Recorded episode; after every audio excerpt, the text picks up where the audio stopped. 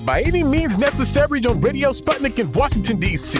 I'm your host, Sean Blackmon, here with Jacquie Luqman. And as always, we are your guide for connecting the political, social, and economic movements shaping the world around us. And today on By Any Means Necessary, we'll be talking about the state of the Supreme Court in the time since the overturning of Roe v. Wade. Also going to be talking about in New York City, NYPD over policing the West Indian Day celebration, how that connects to broader issues of housing and police terror. Also going to be talking about the uh, walk for justice for political prisoner Leonard Peltier. And as always, at 3.20 p.m. Eastern Standard Time, we'll be taking your call But to kick things off today, we are very happy to be joined by Ryan Cooper, managing editor of the American Prospect. Ryan, thanks so much for joining us. Happy to be here.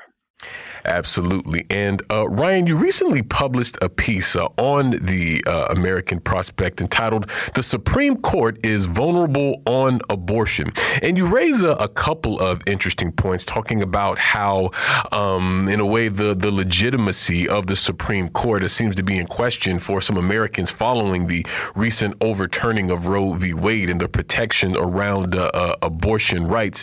And you also seem to think that um, the reality of the fall fallout of uh, uh, the overturning of Roe uh, may have some consequences for conservatives as well. And so, just to begin, I was hoping you could sort of break down how you're viewing um, the estimation of Supreme Court, perhaps in the popular consciousness in the United States. And I mean, do you think that there's a, a way back as we head towards uh, midterms here in the U.S.?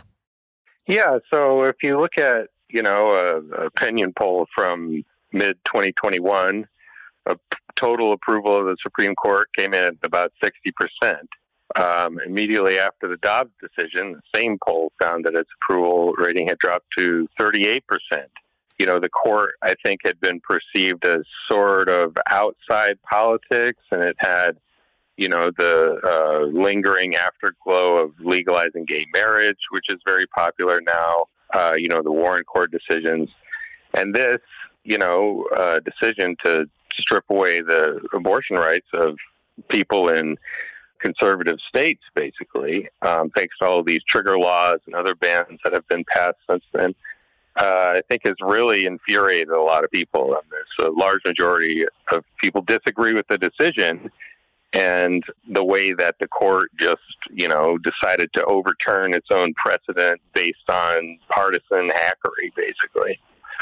And so it suggests that, you know, people are sort of coming to grips with the fact that the court is a political institution. It's basically a super legislature um, that, you know, rules by decree. And uh, you don't necessarily have to listen to it all the time just because, you know, uh, five or six uh, you know, Federalist Society goons have said something doesn't mean that everyone else has to just take it and there's one thing in particular that Congress can do. According to the Constitution, it can regulate the appellate jurisdiction of the Supreme Court, which is almost all of its cases, however it wants. And in fact, they recently did so in the Inflation Reduction Act. They said that there will be no uh, judicial review of uh, various things, including parts of the uh, drug price provisions that they uh, put in there. And you know, this is something that not only has Congress done several times in the past, the court itself has admitted that, yes, according to the Constitution, Congress can limit the scope of what the Supreme Court is allowed to rule on.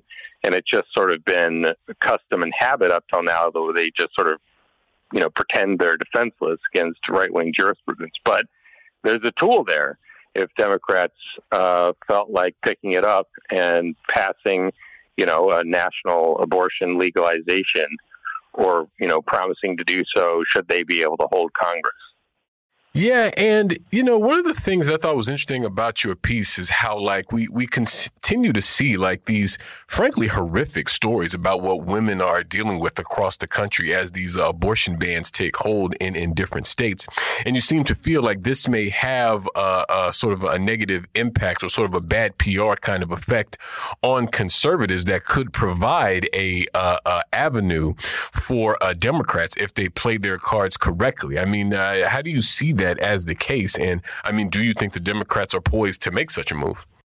Yeah, I mean, I think that it's really clear in the aftermath of Dobbs that the sort of broad middle of Americans have been totally misled about the reality of abortion rights and reproductive care more broadly by you know anti-abortion propaganda.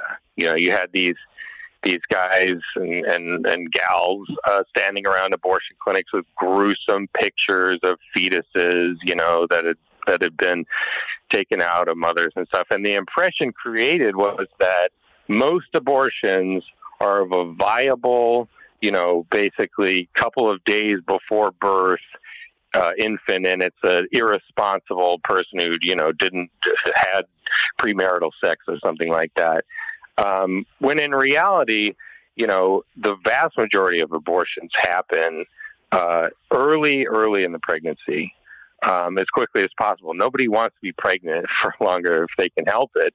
And of, of abortions that happen later in the pregnancy almost every time it is uh, either a rape or incest victim or someone with a life-threatening condition that th- that may you know threaten the life of the mother, or the fetus is totally non-viable. It doesn't have a brain. It's missing multiple organs. You know, it's just like incompatible with life, and that's what.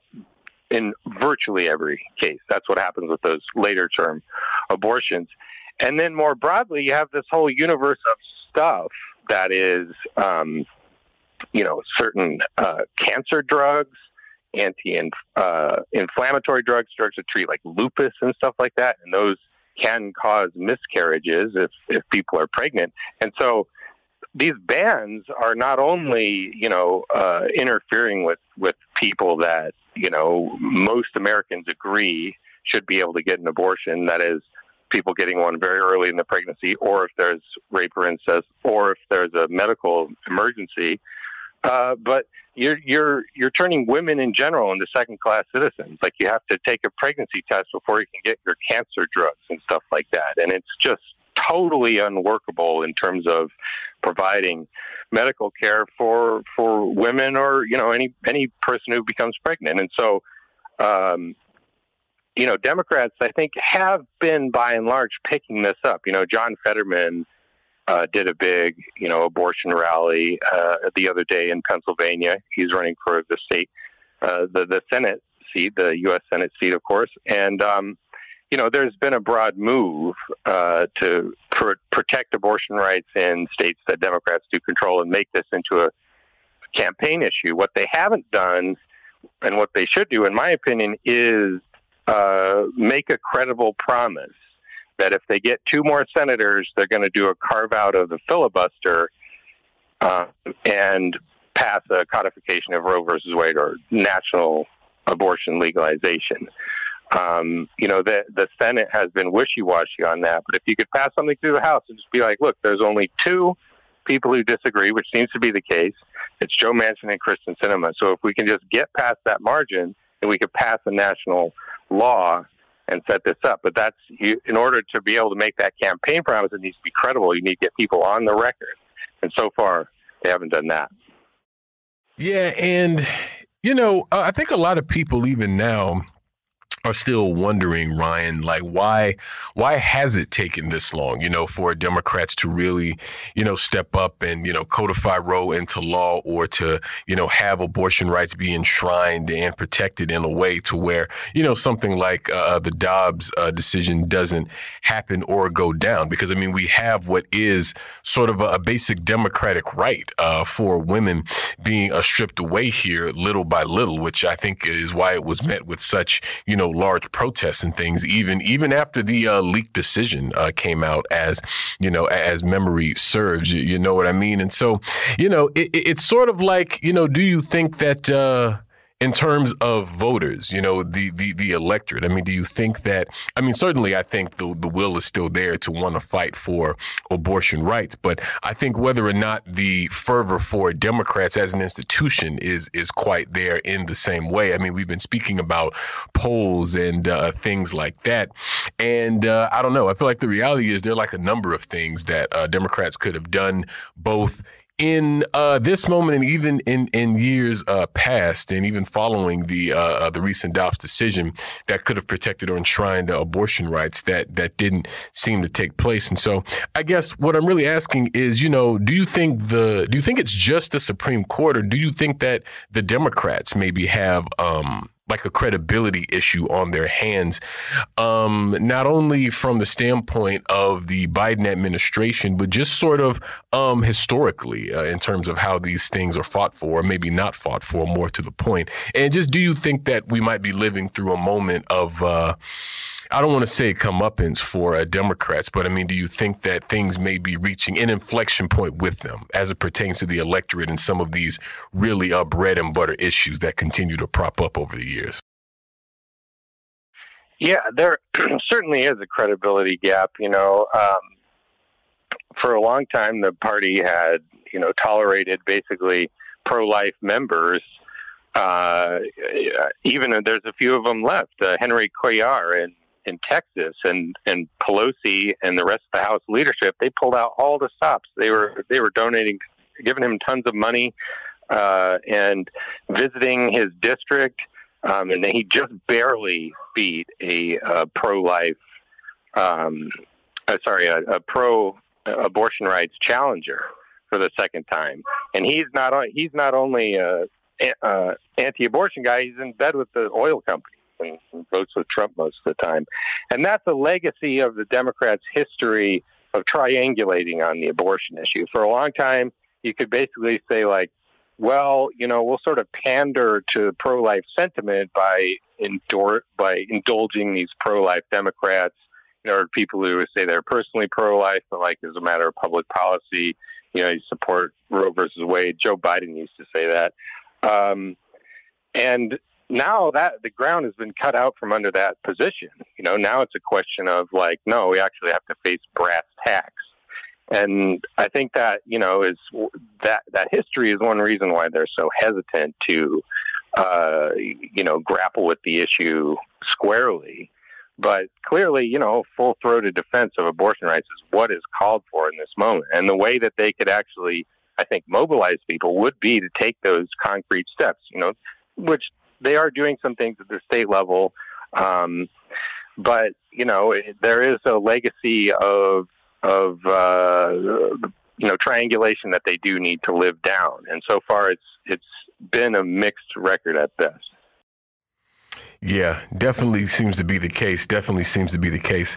And I mean that that leads me to a broader question, Ryan, about how you sort of see from like this 10,000 uh, mile view, if you will, from up above, about uh, where do you think that leaves us in terms of the political landscape inside the U.S. at this point in general. I mean, we've discussed issues with the um, Supreme Court. Uh, certainly, Trump and uh, the Trumpist wing of Republicans uh, seem poised to really make a play for power, both in the midterms and in 2024 in some form or fashion. It's just what, what is sort of your estimation of where the politics of the U.S. are right now uh, in the midst of, you know, so many uh, material issues facing its, you know, most uh, exploited elements?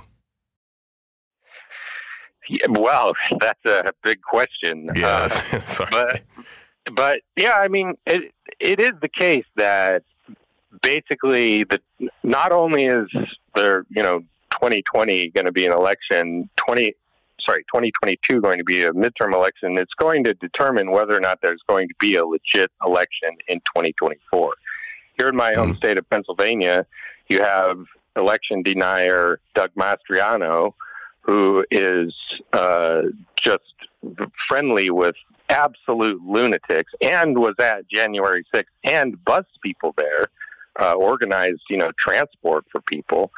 Um, you know, and, and similar candidates are on the ballot in almost every swing state um, in in Michigan and in Arizona.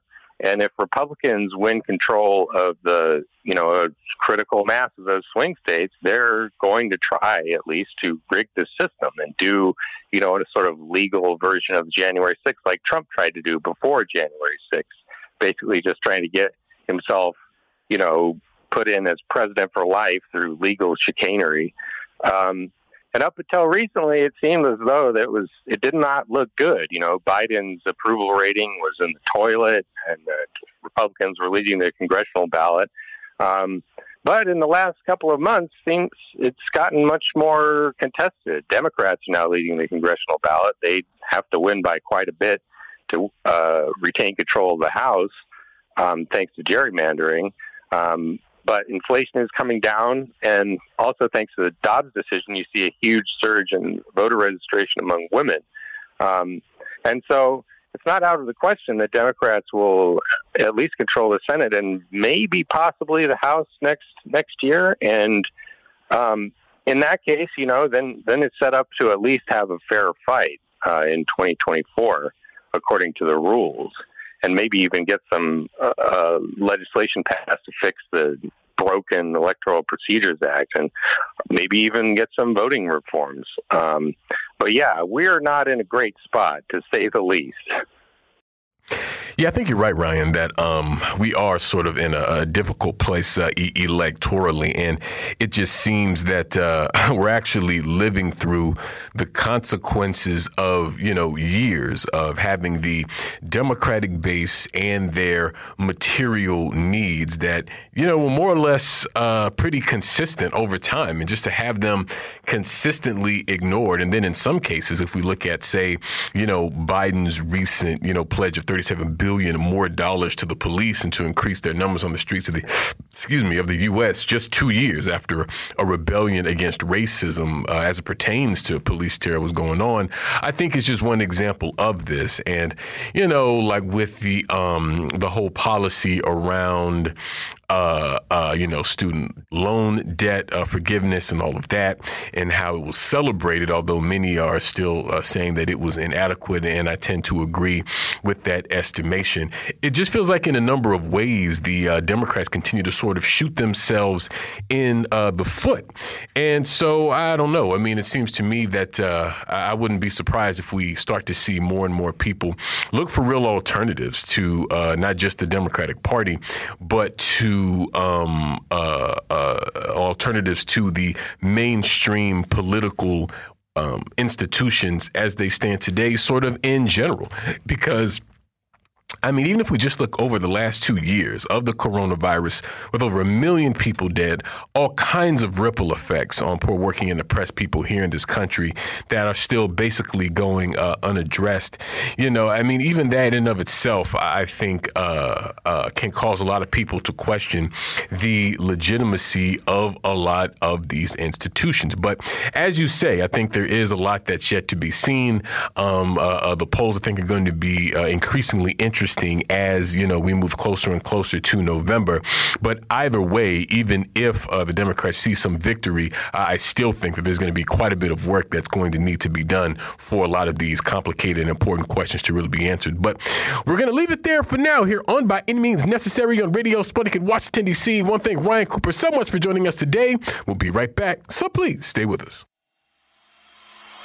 By any means necessary.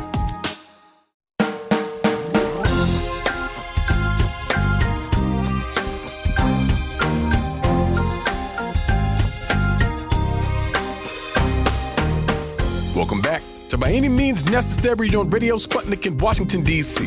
I'm your host, Sean Blackmon, here with Jacquie Luqman. And as always, we are your guide for connecting the political, social, and economic movements shaping the world around us.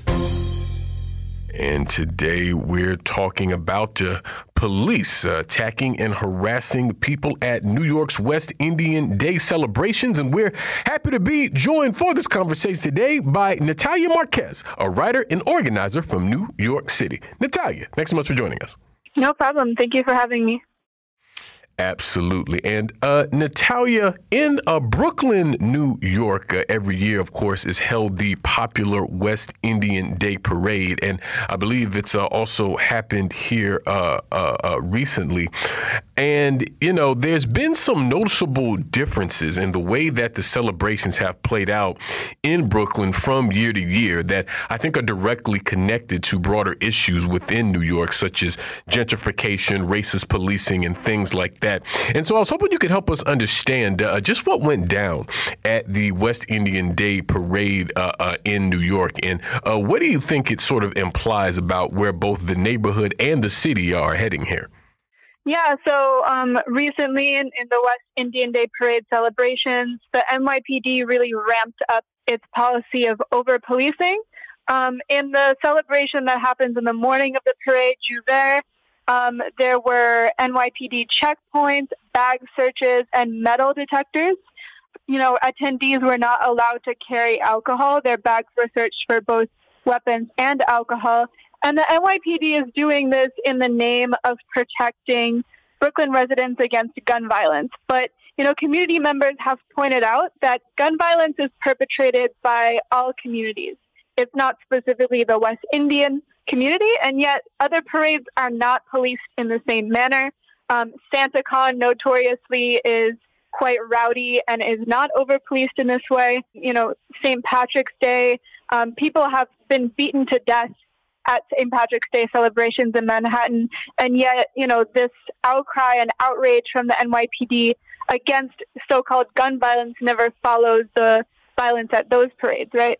And so this double standard shows um, a policy of honestly, um, quite honestly, racism, as how, how many community members have pointed out that there's a double standard in the nature of policing around this West Indian Day Parade celebrations. And a lot of it points to the gentrification that is happening in Brooklyn, um, as many cases across the country have um, pointed out and shed light on the fact that gentrification and over policing go hand in hand. Actually, over policing is a process that facilitates gentrification.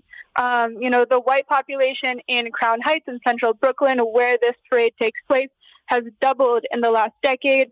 And, you know, with this influx of new white residents, so called quality of life complaints have skyrocketed. So things like noise complaints.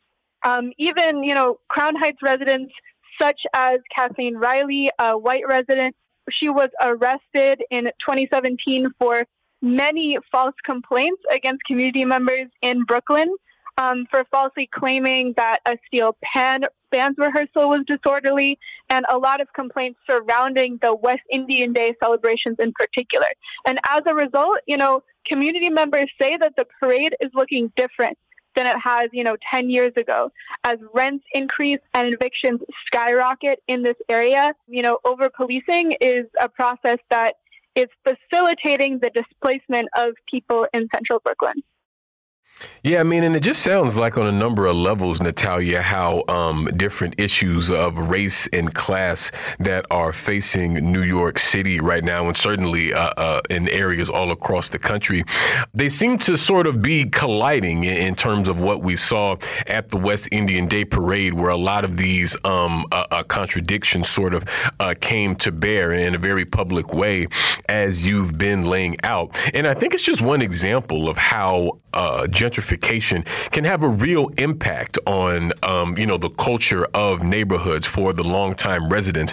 I mean, I know here in D.C. we've seen similar issues of, you know, noise complaints from the street performers and things like that. Just these elements of the city that really give a place, you know, a personality, feel like they're being sort of, you know, methodically pushed out and suppressed out of uh, an effort to basically make things more comfortable for the generally younger, generally whiter, generally more affluent, um, newer residents to cities like DC and New York. And so it seems to me that this um, kind of pressure and that this kind of repression, as you note, is really a part of the broader uh, sort of racist displacement process that gentrification is sort of mobilizing and really weaponizing uh, police in that way to act as sort of, uh, you know, the, the, the armed guards of property in that way to sort of carry this whole process out. You know what I mean? Mm-hmm. Yeah, absolutely. And I do want to point out that um, in Flatbush, um, Flatbush had the highest number of eviction filings in the last four weeks at 229. And Flatbush is um, a heavily West Indian, you know, part of Brooklyn. It's it's very close to where the parade is celebrated in central Brooklyn. Um, and median rents in Brooklyn jumped 17% from just since 2021. Um, right now, it's almost $3,000 per month. And so, you know, the average resident of Brooklyn, um, average black and brown resident of Brooklyn, um, marginalized person can't afford these rents anymore. And as eviction protections have, you know, expired, the eviction moratorium expired last year, you know, the ERAP money is, is not necessarily coming in anymore. Um, you know, people can't afford to live in their own neighborhoods. And now police are creating um, an environment that's hostile to people that have lived there for decades. Um, at, at the, you know, in, in, so in the service of these newer white residents who are raising the property values, right? And, and this is something that's been analyzed in New York City. Um, an analysis from 2009 to 2015 shows that areas with more real estate investment saw more over policing and neighborhoods with increasing property values also saw more arrests for like misdemeanor offenses, right? And so this is a process that, you know, has been documented. It's insidious and it's getting worse now as there's less and less protections for average people in Brooklyn. Yeah, and uh, I was hoping you could say more about uh, this these, these, these dwindling protections that we're seeing both in Brooklyn and in uh, New York City, which you know is one of the most expensive places to live, you know, in the U.S. certainly, and I think perhaps one of the most expensive in the world. Yeah, absolutely. I mean, um, the eviction moratorium um, is something that um, it's expired since uh, December, so that means that um, if you don't apply, haven't applied already for emergency rental assistance, you can get evicted. Um, and yet, there's still people in the neighborhood that, even if they've applied for ERAPs, their landlords will still try to evict them. Actually, this is something that's been happening to my neighbor. Um, I live in Flatbush in Brooklyn, and this is something that I can see with my own eyes, right? Um, and the eviction moratorium itself was not something that was handed to the residents of New York State. It's something that was fought for, right? So, you know, in the beginning of the pandemic, there was a huge movement in New York City um, and across the country to uh, to like demand to cancel the rents rather than have an eviction moratorium. There was a massive movement that said that you know the eviction moratorium would only push back the crises as more and more people lost their jobs and piled up this rent debt. Um, but even the eviction moratorium itself was a result of these mass movements, right? It was a concession that the government of, of New York State gave to, you know, uh, tenants and activists across the state. Um, and every single, you know, few months, it would expire and people would rush up to Albany to protest or protest New York City. And then it would get, um, the expiration would get pushed back and pushed back and pushed back. And the only reason that it lasted an, as long as it did until December of 2021 was is a, a direct result of this struggle. Um, and I think that's something important to keep in mind that all of these rent protections and all of the resistance that has happened to gentrification across Brooklyn and New York State and the entire country has been a result of struggle, um, right? And that's that's the way many in the neighborhood feel like you know, all of these protections aren't handed to them, that over policing is something that is working against them, and something that they need to struggle to, to change. Yeah, definitely. And of course, one of the uh, attendees of uh, the West Indian Day Parade was none other than uh, New York City Mayor Eric Adams, uh, himself, of course, a former official in the NYPD. And, and I'm just sort of wondering, um, Natalia, like, not only, like, what do you think? Um, Adams' sort of role as mayor and as a former cop in NYPD, how that sort of uh, indelibly colors his position on uh, the West Indian Day celebration, but also just in terms of what that means for all of these different uh, uh problems facing the people of New York in this moment. I mean, he congratulated the uh, police actually for their work at the parade, saying at a, a news conference in Lower Manhattan, "quote We use the full scope of every agency and their capabilities, and because of that, you saw a celebration." Celebration without that traditional violence that was attached. And so the, the support for this over policing that we're talking about, Natalia, goes all the way to the top of a, a city government. And I think just shows about the way that, you know, this kind of police harassment and violence is, you know, facilitated and in some cases even egged on by the very people in power, which I think shows a real difference and contradiction in terms of the interest of these officials and the conditions of the people that uh, uh, they're in place to um, uh, be in power over. You know what I mean? Yeah, definitely. I mean, Eric Adams is a very um, pertinent example. Um, you know, the the mayoral race in 2021, both Adams and the Republican candidate Curtis Sliwa um, ran on this idea that the policy of defunding the police, quote unquote, um, that was pushed by activists during the George Floyd uprisings had failed New York City. And that's why there was like rising crime in New York, even though, of course, we had just gone through a very devastating pandemic that, you know, was a massive upheaval in society. But what they argued is that the real reason why there was crime um, is because of this idea of defunding the police. Mind you, the police were never defunded in New York City. The idea that the police were defunded here is a mythology, um, you know, an invention. Uh, but both Curtis Sliwa and Eric Adams ran on a tough on crime platform. And Adams's role as a former cop really bolstered his image as someone that was going to um, end gun violence in New York City. Um, you know, gun violence is definitely not as high at all as it has been, you know, in past decades in New York. Um, if you look from, you know, the 80s, 90s until now, crime has drastically decreased. There is a slight uptick in violence due to, you know, the massive societal upheaval that was the COVID-19 pandemic. But as a whole, you know, um, crime is not, you know, massively high. It's not, it's not skyrocketing, right? But Eric Adams run, you know, still has this policy of fear of gun violence that he pushes on New Yorkers and uses to justify these policies of over policing, um, such as demanding the highest police budget that's you know ever been, you know, ever existed. Right at eleven point five billion dollars the NYPD. That's more than most militaries in in the world. Um, you know, by um, by you know restarting the plainclothes unit that uh, is respon- has been responsible for so much violence across the city, including, um, you know, the plainclothes unit was responsible for the death of Eric Gardner. That was a plainclothes unit cop. And, you know, this is just another example of that. Eric Adams advocating for this policy of over policing. And Adams also has an interesting role in in housing in New York City. He was um, out of by far out of any mayoral candidate, the most funded by housing developers.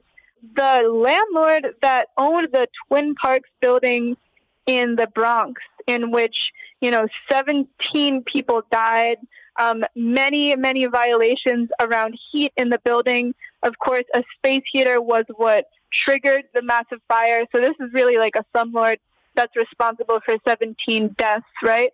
Um, he was actually on Eric Adams's housing transition team. Um, so you know, good friends. Of course, Eric Adams made excuses for for this landlord Rick Gropper when discussing the Bronx fire. He Eric Adams actually said that you know tenants needed to learn to close the doors behind them um, when they were running from this fire. Um, mind you, the doors in all New York City buildings are supposed to be self closing, but they were not at this particular building. And again, 17 people died in that fire. And so Eric Adams is is inextricable as a figure from the policy of both gentrification and also over policing.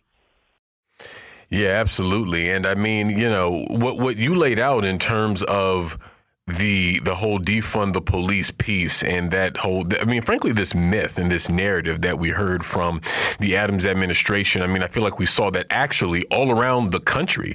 Uh, some you know supposedly defunding the police led to some spike in crime so then that justifies even more um, uh, money and numbers for uh, uh police. Of course we know Joe Biden himself recently just uh, pledged a 37 billion dollars to the police in uh, this country. And what I think it's says, uh, Natalia, is the fact that you know there are elements of these officials, these these ruling class figures that see the potency of a, a movement against racist police terror in the way that it makes connections to these other things like housing, like immigration, and like so many other uh, uh problems that that we can point to, and the fact that there's this fear amongst them and this backlash, is what I think we can really call it, I think just shows the importance that we sort of keep up that very same kind of uh, uh, uh, organizing work uh, when we see the fact that the state feels a need to respond to it. And we continue to see these abuses not only go on, but to intensify. I think it just sort of highlights the importance of continuing to build a mass movement, Natalia, that can, you know, really answer and reconcile all of these problems that we've been discussing, you know? Yeah, absolutely. Um, you know, we in 2020 there was a mass movement against racist policing, um, and you know the spirit of that movement really lives on. You know, you know thousands of people came out to the streets in Brooklyn in particular, and so the the area really has like a vibrant history of resistance, and of course, you know, just to tie it back to the West Indian Day celebrations. You know, West Indian Day is originated from Caribbean Carnival, and Caribbean Carnival celebrations come from slavery and Black resistance. So, you know, when French colonists in the Caribbean um, barred enslaved people from celebrating, um, you know, masquerades and, and carnival celebrations, slaves actually held their own celebrations in which they would they would use that opportunity to taunt the slave owners and to mock them.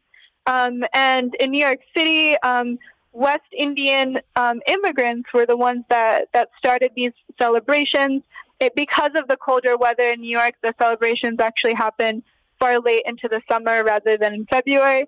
But um, you know, the the history and spirit of resistance lives on. I think the the spirit of celebration and of joy um, that that lives on in Black Brooklyn. I think is something that really needs to be preserved and, and celebrated and not treated as as violent in this very racist way that that the NYPD you know talks about the, this parade right? You know the NYPD officers um, in many cases have been caught spreading racist messaging about the parade online um, you know calling participants animals and savages um, wanting to drop a bomb on on parade attendees. So so this is something that, you know, there's so much racist messaging around these celebrations, but they're really uh, an amazing history of black resistance that, that lives on, of course, in the U.S. today. Absolutely. Well, we thank you so much, Natalia, for joining us today. We're going to leave it there. We'll move to a break here on By Any Means Necessary on Radio Sputnik in Washington, D.C. We'll be right back, so please stay with us.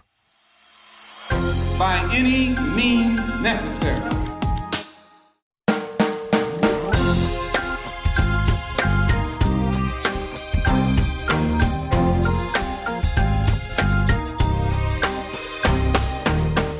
Welcome back to By Any Means Necessary on Radio Sputnik in Washington, D.C. I'm your host, Sean Blackmon, here with Jacquie Luqman. And as always, we are your guide for connecting the political, social, and economic movements shaping the world around us.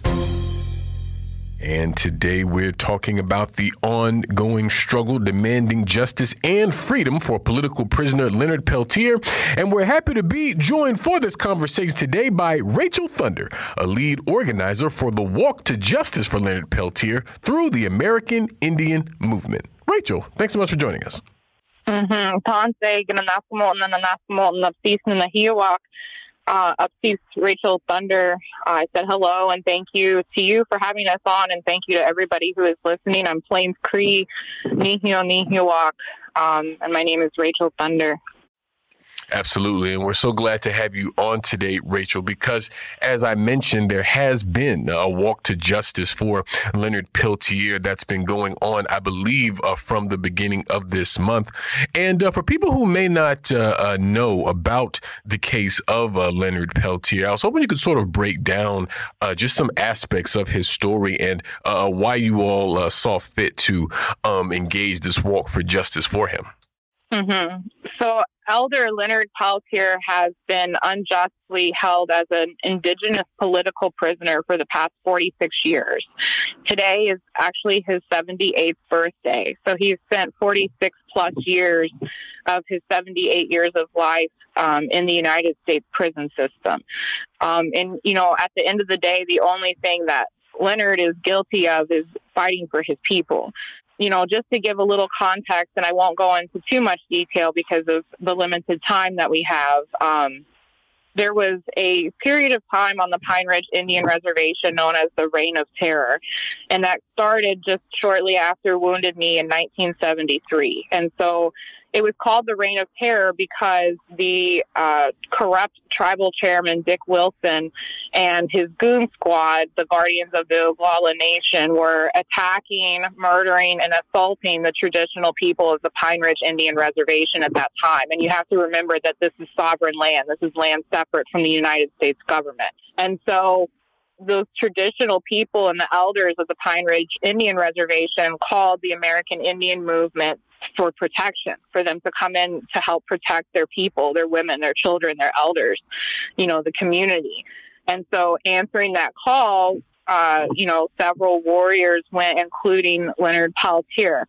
And in 1975, at the Jumping Bull residence, which was um, a residence held by the Jumping Bull family there on the Pine Ridge Indian Reservation, um, an unmarked car with two individuals wearing civilian clothes came into this this camp. And you know, given the context of the reign of terror, there was a lot of attacks and murders. There's over 60 unsolved murders um, from that period of time.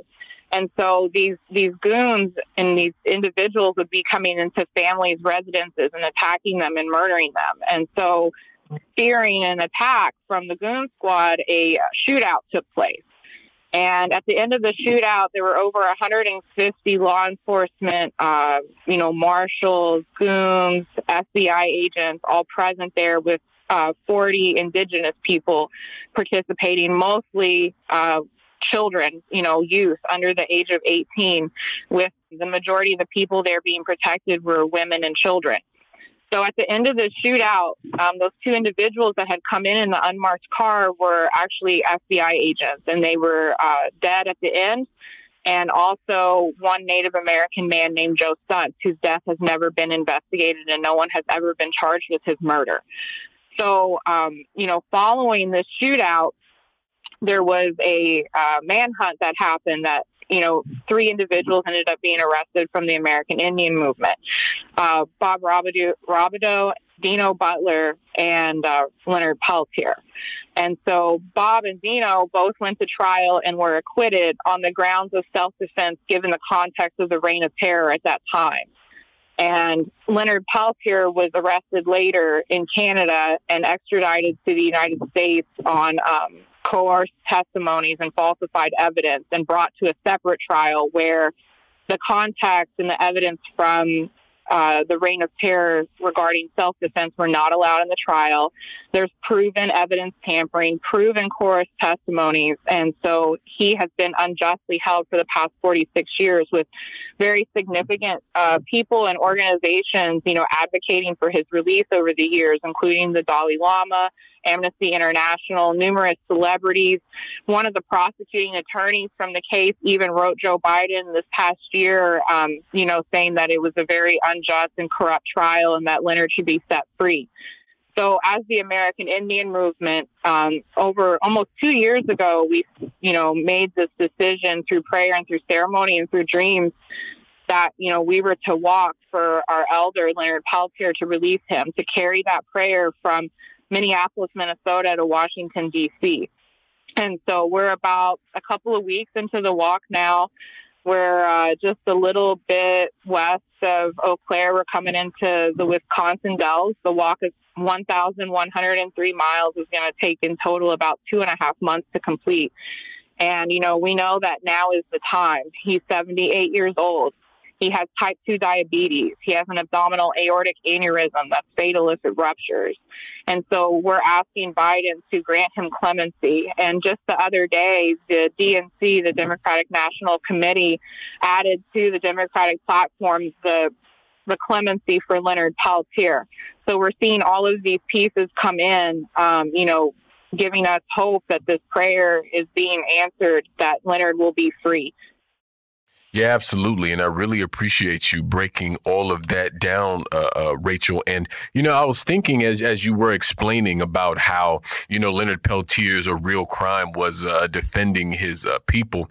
And, and, I'm wondering how you see the ongoing imprisonment of Leonard Peltier and the work of the American Indian movement, how it's part and parcel of the um, indigenous liberation struggle uh, here in this country. And the fact that a group like AIM, even had to exist uh, within a broader culture and environment of other radical groups during that time, like the Black Panthers, the Young Lords, the Young Patriots, and groups like this. And so, how do you see uh, this history and this fight um, situated within uh, sort of a broader historical struggle uh, uh, against white supremacy and colonialism? Mm-hmm. You know, as as AIM, as the American Indian Movement, you know, we were officially founded in 1968, but we always say that the American Indian Movement has existed since the beginning of colonization over 530 years ago. You know, Leonard, he represents so many issues that we still face today as Native American people, as the original people of Turtle Island, of this, of what is now known as the United States and Canada you know, we called this walk the walk to justice because he symbolizes so many injustices for our people. You know, when Leonard was a young a young boy, he was taken to the boarding school. So, you know, that's something that we're still dealing with today, bringing our children home, you know, finding these mass graves that where our children never got to go home. You know, he represents also this MMIW and MMI W&P movement, the missing murdered indigenous women and people movement. You know, during that time in the reign of terror, there were so many murdered and missing. And that's something that we still deal with today. Our people are, um, you know, statistically go missing or murdered more than any other racial or culture group in the United States and Canada. So these are all issues that we still face. And that's why we called this the walk to justice, because yes, we're asking for justice for Leonard, but we're asking for justice for our people. Because as long as Leonard is still locked up and held by the United States prison system, then none of us are free. So until Leonard is free, there's a piece of each and every one of us that are not free. And even as a human being, this is a human being. This is a human rights issue, not just an indigenous issue. If they can do this to one of us, then they can do that to anybody and it's not right. And that's why we're asking for his release. Yeah, and you know, you raising uh, Leonard's experience uh, at these schools, which so many uh, indigenous folks had to face in uh, uh, North America. I think some of us are only just finding out about, you know, the, the real depth and, and, scope of the horrors that um, uh, indigenous children had to face, with a lot of people not making it out alive. You know what I mean? And, and what it shows in the sort of ongoing fight for Leonard's um, freedom, to me, it shows about how this uh, th- this process, this attack on indigenous people, which as you as you point out, I think correctly, uh, Rachel, is a human rights issue.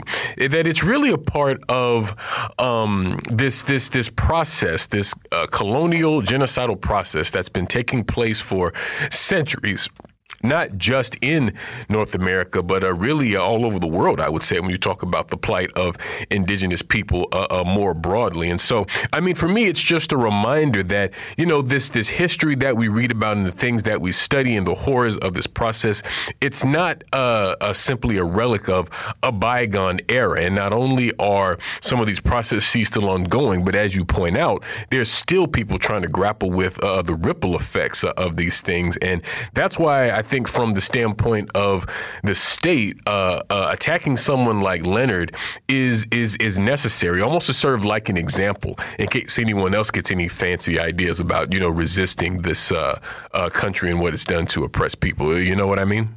Mm-hmm. Yeah, no, you're absolutely correct. You know, our people you know, initially over 530 years ago, it was direct genocide. It was introducing diseases. It was attacking and murdering and massacres of our people. And that, and that direct genocide has transformed into a cultural genocide, you know, where it was kill the Indian to save the man through the boarding school and residential school policies. And it's that, you know, that cultural genocide continues on today. We couldn't even legally practice our traditional ceremonies until 1978 when the American Indian movement was a big part of pushing for our Native American uh, Religious Freedom Act that was passed in the United States. So, you know, they've always been intimidated and scared of our traditional practices of the power of our people. And this is, you know, Leonard is symbolic of that. He represents that. It's still that continued attempt to control, divide, and conquer our people. And, you know, just for everybody to know, we're very much still here. Our nations are very much still here. Our people are here. We still have our cultures and our ceremonies, and we're not going to stop. We're not going to let anything stop us, and we're asking for Leonard to be free. I did want to take a moment. You know, I do have somebody else here with me, another guest. She's sitting here with me. Her name is Kathy Peltier. She's the youngest daughter of Leonard Peltier. I wanted to introduce her, and if you wanted to ask her any questions, um, you know, she's she's here to answer them and introduce herself. So go ahead, Kathy. Hello, uh, my name is Kathy Peltier. I am the youngest daughter of Leonard Peltier. I was first introduced to my dad in a courtroom, and um, and that's where my life begins with my dad.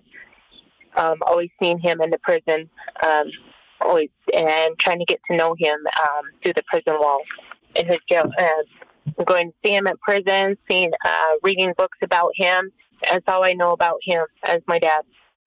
Well, yeah, thanks so much for joining us as well, Kathy. And I mean, you know, uh, uh, I'm just sort of wondering because this this is obviously a different level uh, for you because this is your father that we're talking about. And I was hoping maybe you could speak to the importance of, you know, how the family aspect of things connects to the organization and to the movement, and just how important a collective effort is in trying to free uh, someone like uh, Leonard Peltier, who's you know been incarcerated unjustly for all of this time?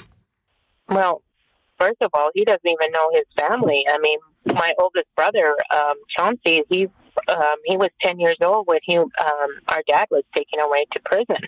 So um, people just know him as Leonard Peltier, not Leonard Peltier as a father, a grandfather, and now even a great grandfather. So um, I mean, he, all he was doing was uh, uh, protecting um, the people that what happened on June 26, 26, 1975. And, um, and now he's, you know, paying the price of not being with his family. Yeah, and I really appreciate you raising that because you know so many political prisoners like Leonard Peltier they're they're thoroughly demonized, um, you know, through the media and sometimes through governments and made to be these you know monstrous, beastly people. But you know, as you point out, these are people who have been taken from their families, taken from their communities, taken from all uh, uh, the basic things that anybody would want, which to me just sort of compounds uh, the criminal aspect of what's been happening to Leonard Peltier for all all these uh, uh, decades.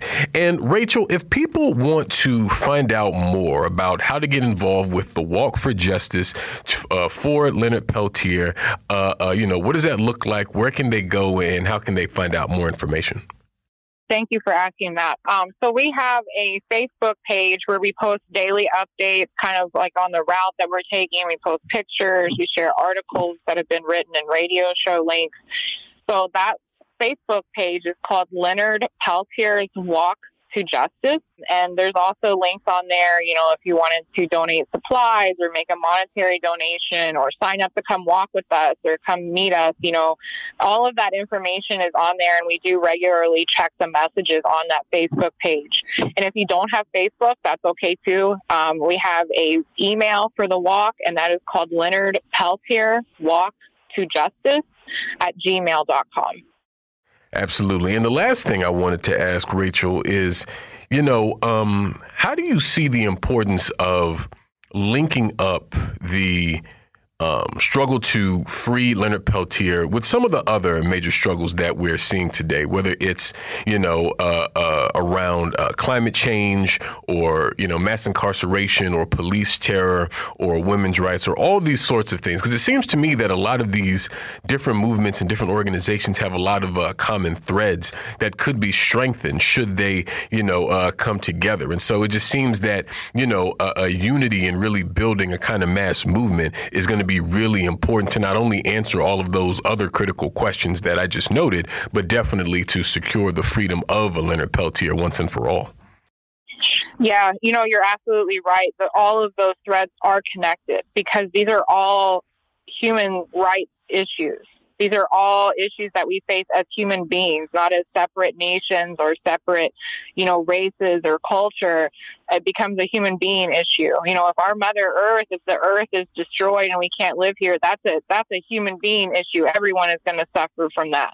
If our rights as individuals, as human beings, is challenged, um, you know, and we're unjustly incarcerated, that's a human beings issue you know, if we're being attacked by the police, you know, which is why the American Indian movement was officially founded in the first place from the brutality of the police in Minneapolis, Minnesota, born out of the spirituality and the prison systems like Stillwater. You know, that's a that's a human rights issue. All these injustices that we see, um, you know, even with the murders of like George George Floyd, um, there in Minneapolis, where the American Indian movement was on patrol there on the streets at that time you know, these are all linked. It's all goes back to the injustices that these colonial governments and these colonial institutions try to enforce on our people and all people as human beings. Definitely. Well, we thank you so much, Rachel and Kathy, for joining us today. We're going to leave it there and move to a break here on By Any Means Necessary on Radio Sputnik in Washington, D.C. We'll be right back, so please stay with us by any means necessary.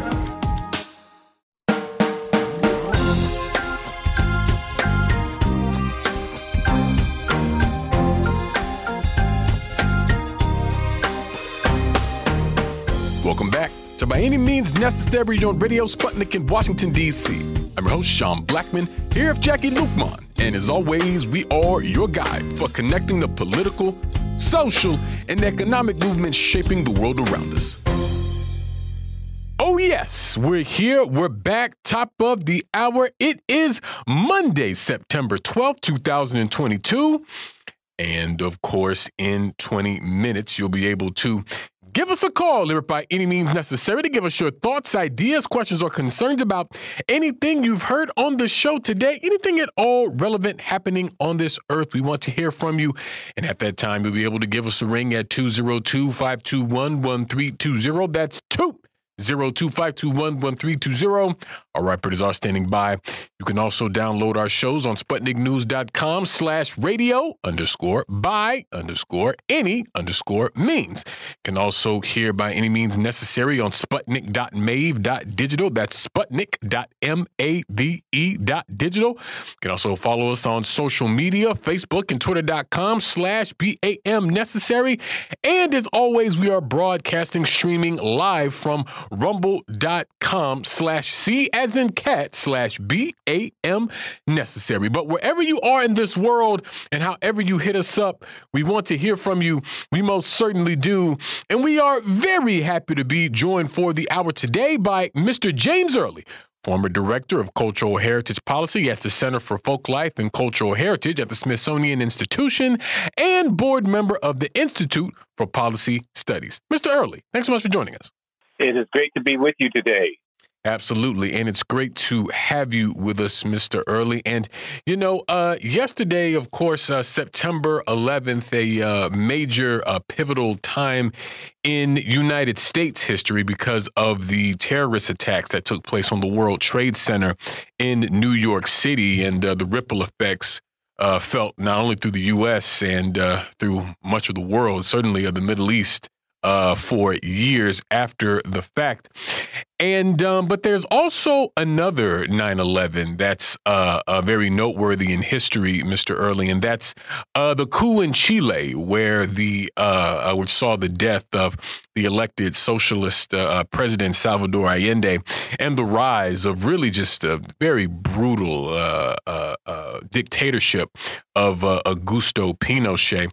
And of course, you know there are also uh, connections and ripple effects from that period in Chile up until this very day. But I'm just sort of wondering, uh, uh, Mr. Early, how you're sort of uh, analyzing the uh, the situation in Chile and you know its trajectory of a country up until this point. Because of course, this year they're marking this anniversary under, you know, the new president, uh, Boric.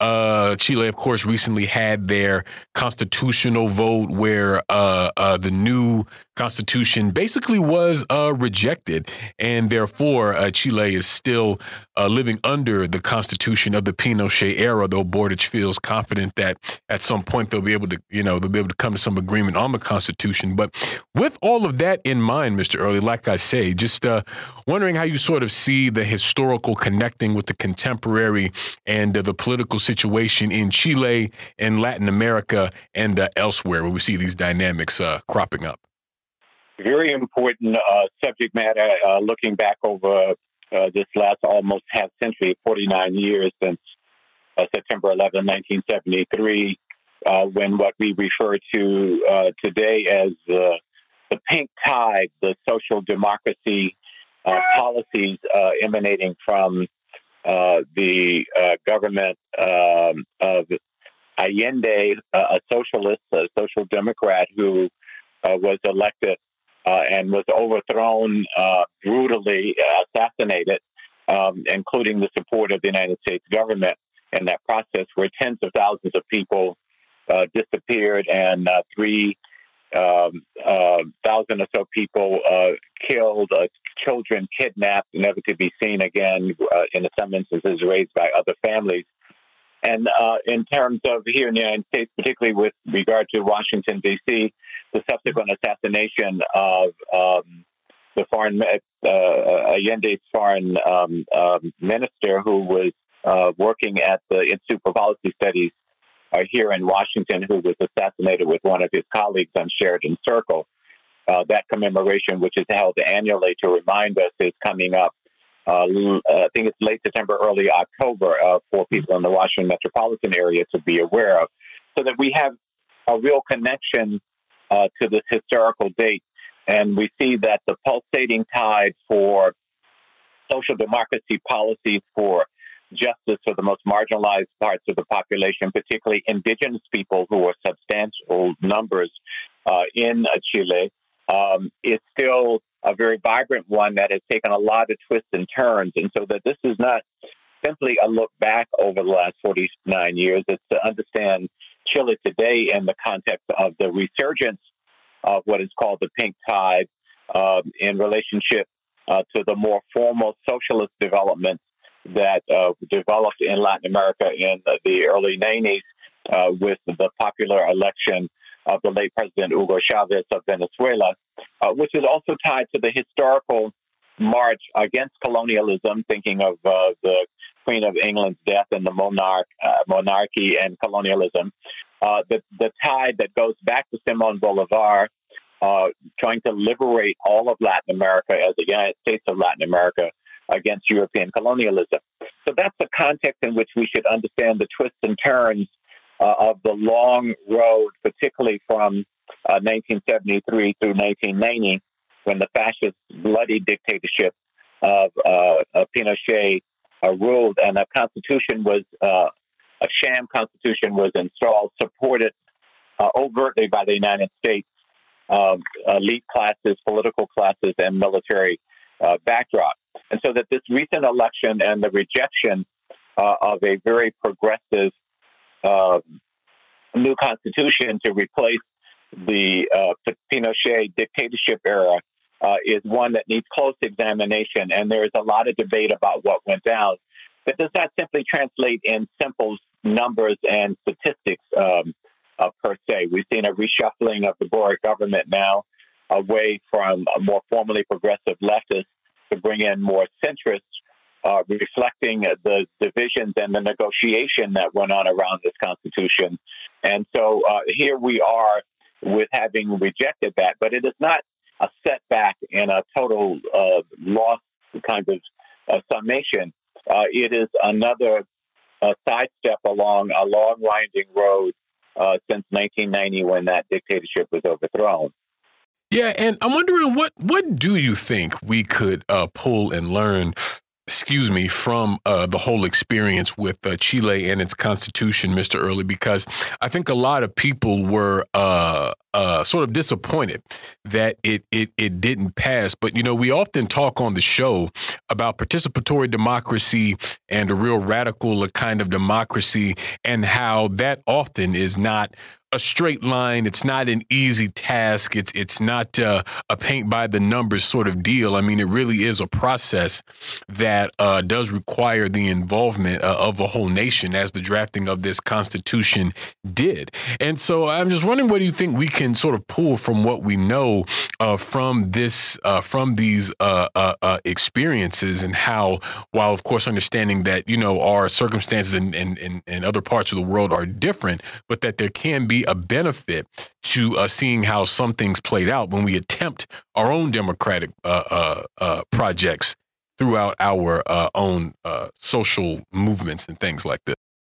I think some of the lessons that are reaffirmed that we have witnessed before is one, that the progressive movement is ultimately responsible for the overthrow of repressive policies uh, and the implementation of new policies which means that uh, before we look to external factors that undermine this recent election in Chile, for example, we need to look to what are our strengths and what are our limitations and weaknesses. And one of the things that's being talked about now and debated uh, in Chile post uh, this election and a resounding rejection uh, of the new constitution is communication. Uh, that we have to be in more constant consistent dialogue with civil society, with organized civil society about the complexities of political negotiations and what compromises come forth that would be, for example, elements in the Constitution that was rejected. Rather than inhabiting a, a place that just says we are progressives, which is an ideological statement, which helps to illuminate uh, the direction for progressive politics, but in and of itself is not sufficient because the struggle for power, the struggle for governance uh, over the resources and the authority of political violence uh, and the standard of living and the like is a complicated, uh, messy one, and that we have to be in more constant political education and exchange with ordinary citizens.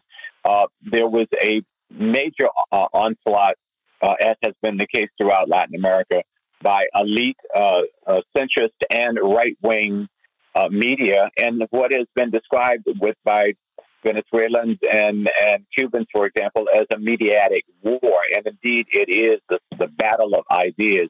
Is we have to do a better job in, of that. Secondly, uh, we have to move away from again our abstract perspectives about working people and oppressed and exploited minorities, and to understand in those contexts using that terminology, the complexities where, for example, there were a number of native peoples uh, where the platforms uh, of this new constitution would give them really full of democratic rights and range over much of their own life uh, and property and land uh, which was stolen from them in colonialism and where they've been marginalized from these bourgeois democratic republics. And some of them were unclear of exactly what that would be. So they had varying perspectives about how uh, to manage that, and not all of them voted for the, the this this this new uh, constitution. Over, and there are other examples uh, to be given uh, like uh, full medical health rights, uh, LGBTQ rights, and, and the like. What this suggests is that this is just another veering off uh, what will become a historical trajectory, as we've seen in Latin America, towards progressivism. So the fact that this um, this vote, first of all, this constitution was put together, was a step forward. The fact that the vote took place in relative calm and peace and respect is another step forward the fact that these uh, positive, progressive policies are on the agenda, they've not been thrown out. They are the new starting point of a, of a new uh, debate and public engagement around formulating a new constitution uh, is to be seen as a moment of stasis, if you will, not as a moment of, of, of loss. And that the Boric government, uh, a relatively young government by way of age, uh, that had a lot of left progressives in it has had to take a step back and to bring some centrists in to reflect what is really the objective situation of the balance of power.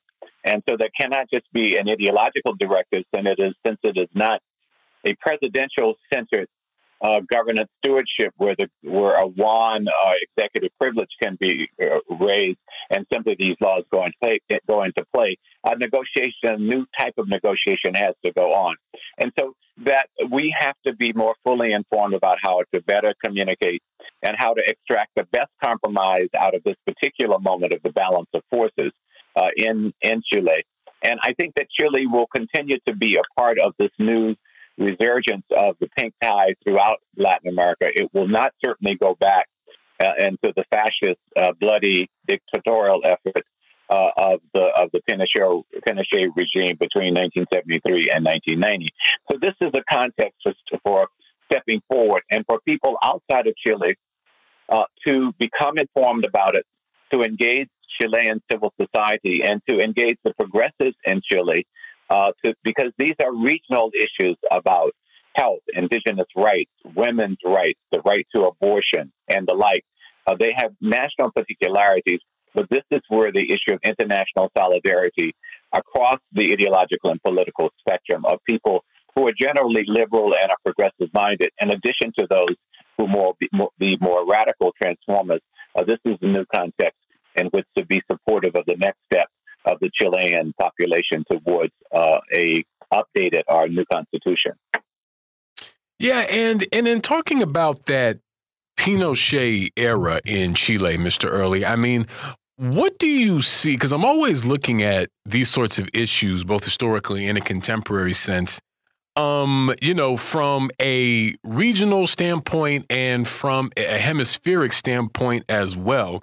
And so this is a broad question, perhaps, but I am just wondering, you know, what did that coup in Chile in 1973 mean for Latin America, certainly for uh, ongoing U.S. interests in uh, uh, Latin America and certainly in Chile specifically, uh, because and I'm and I'm wondering that because it just feels relevant, giving the uh, excuse me orientation and politics of a uh, Boric government and all these things like this and the things that they're attempting to do, the new constitution included. And so, why was uh why was what was the impact or the the effect, if you will, of this coup in Chile in 1973, and and do you still see um, certain dynamics from that sort of emanating throughout the region today? Well, it was a watershed moment from a negative point of view, in which the neoliberal paradigm of capitalism, as we understand it today, that is a um, uh, a substitution of uh, corporate and market interests within state governance uh, as opposed to uh, the liberal and necessary policies of healthcare and education and employment for the masses of the people. Uh, neoliberalism with the so-called Chicago boys from the University of Chicago, that neoliberal economics, uh, a lower role of the state and the well-being of its citizens, and a higher role of the state and a dominant role of the state in facilitation of uh, corporate capital interests was really set in place. And it's one then well beyond Chile that is being fought today. Uh, it is the impetus that brought a Hugo Chavez uh, to popular democratically elected political power uh, in uh, the early 90s.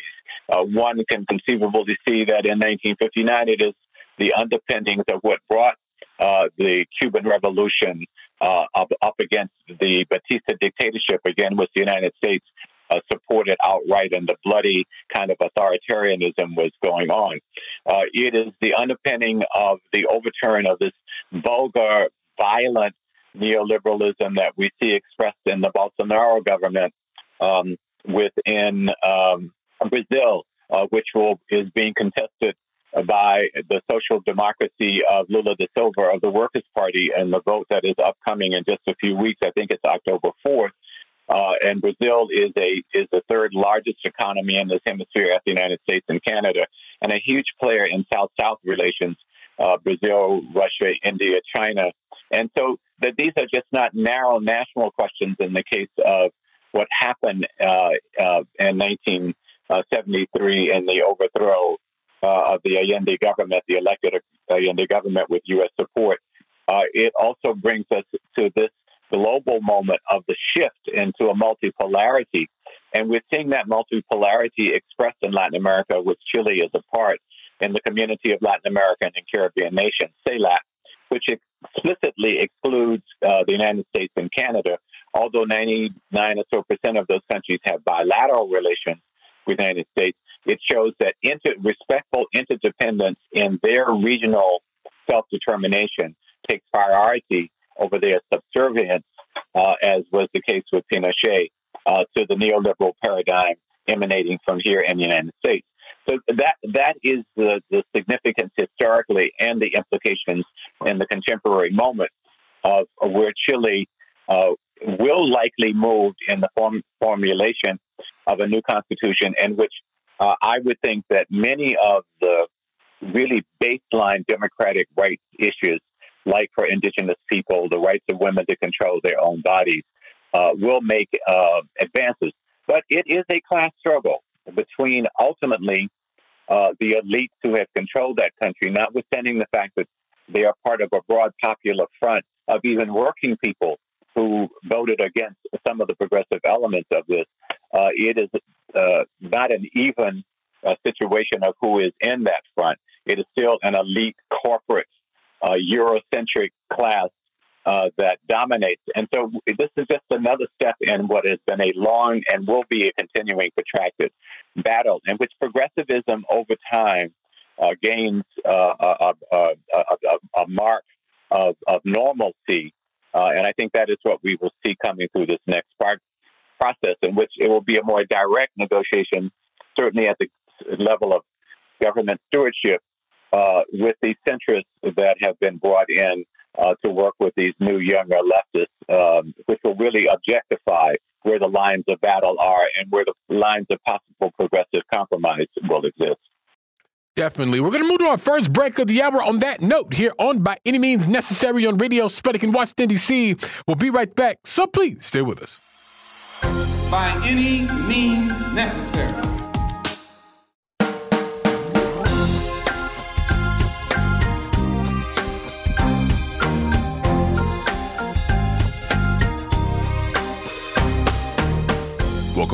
To By Any Means Necessary on Radio Sputnik in Washington, D.C. I'm your host, Sean Blackmon, here with Jacquie Luqman. And as always, we are your guide for connecting the political, social, and economic movements shaping the world around us. Phone lines are now open 202 521 1320. That's 202 521 1320.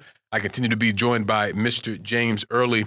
And uh, Mr. Early, like a lot of people, we've been discussing um, the recent death of uh, Queen Elizabeth II with understandably a lot of uh, commentary and criticism about uh, the history and ravages of that family and even what Elizabeth herself oversaw uh, in her lifetime uh, amidst, you know, calls for people to, you know, honor her humanity and people asking about, well, what about the humanity of her uh, colonial subjects. And, you know, what's been interesting to me is just to see how different governments have been reacting. I mean, countries like um, Lebanon and Jamaica have announced, um, you know, mourning periods for Queen Elizabeth.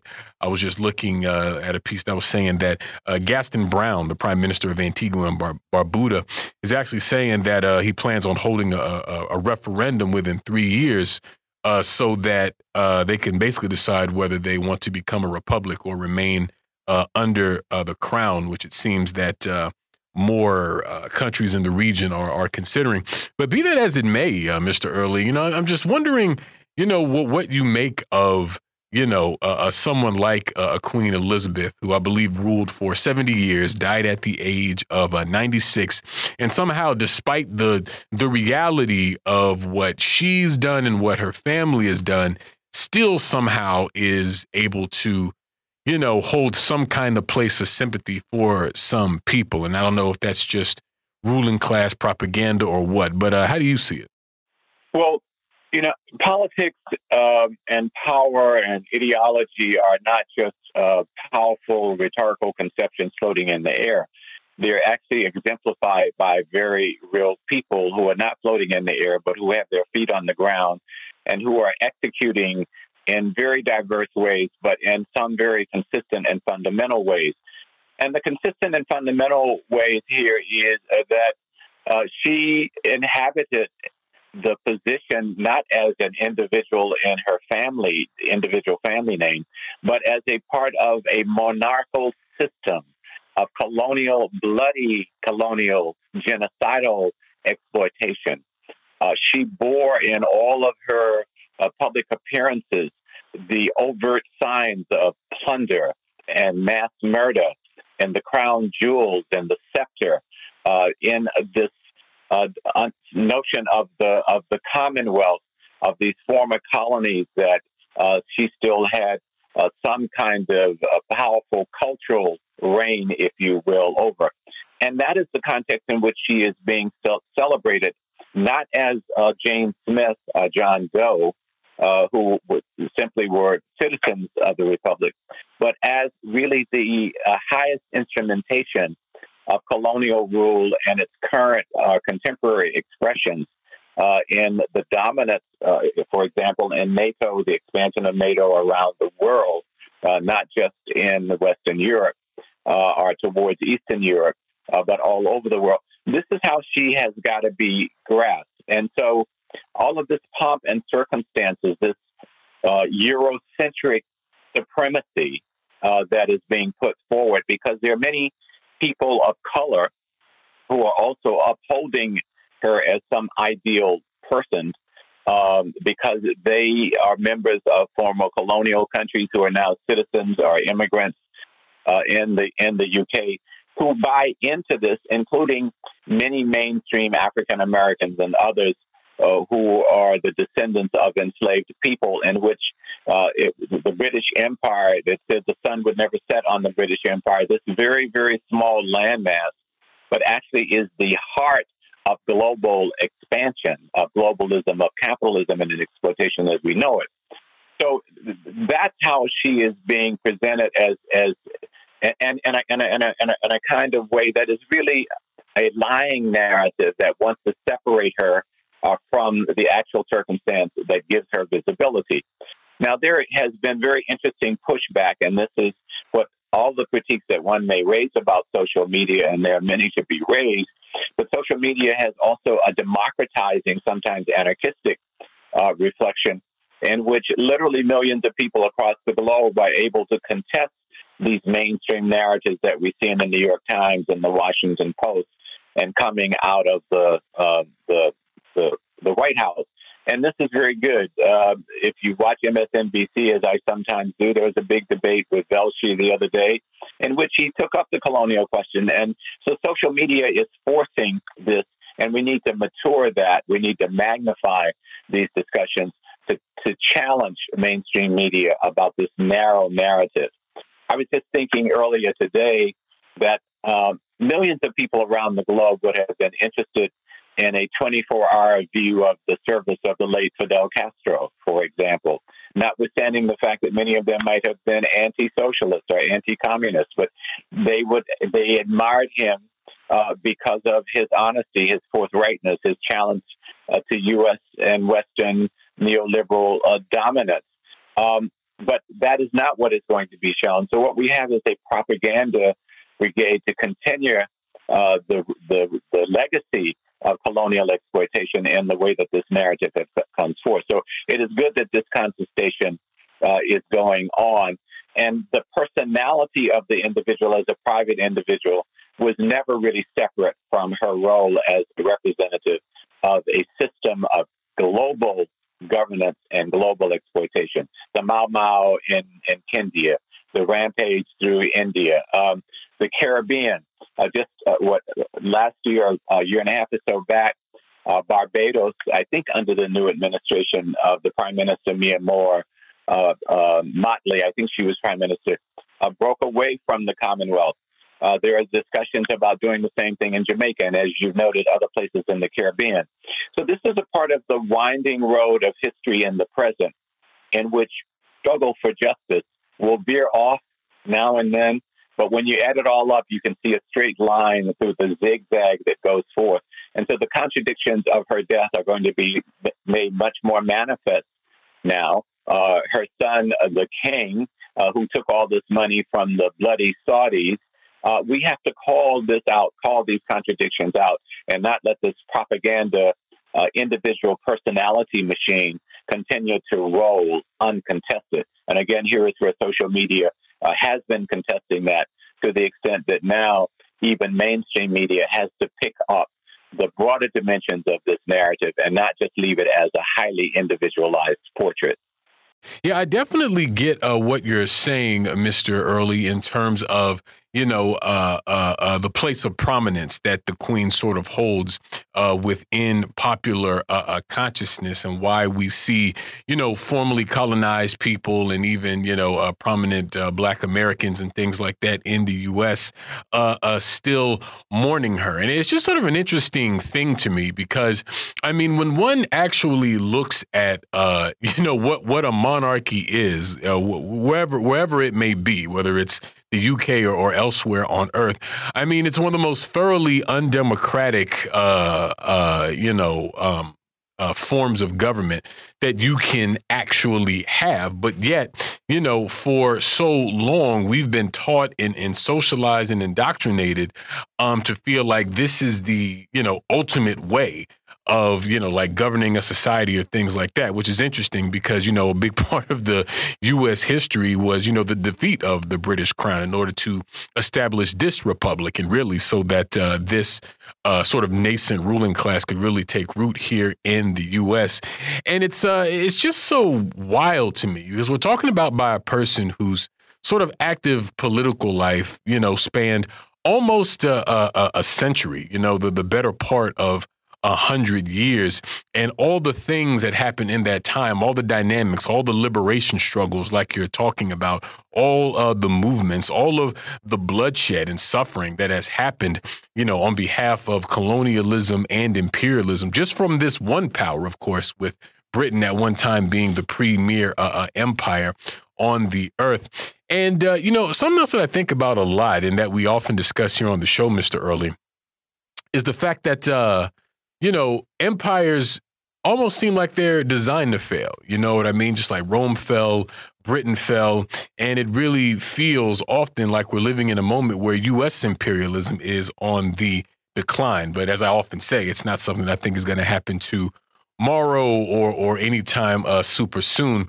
And so I feel like even even the the sort of idea. I feel like a big part of what is going to signal a shift in social attitudes and consciousness around these sorts of things is going to be uh, that fight for a new system and these fight for these progressive measures that should be common sense, particularly in these, you know, uh, wealthier, more well-off sorts of countries.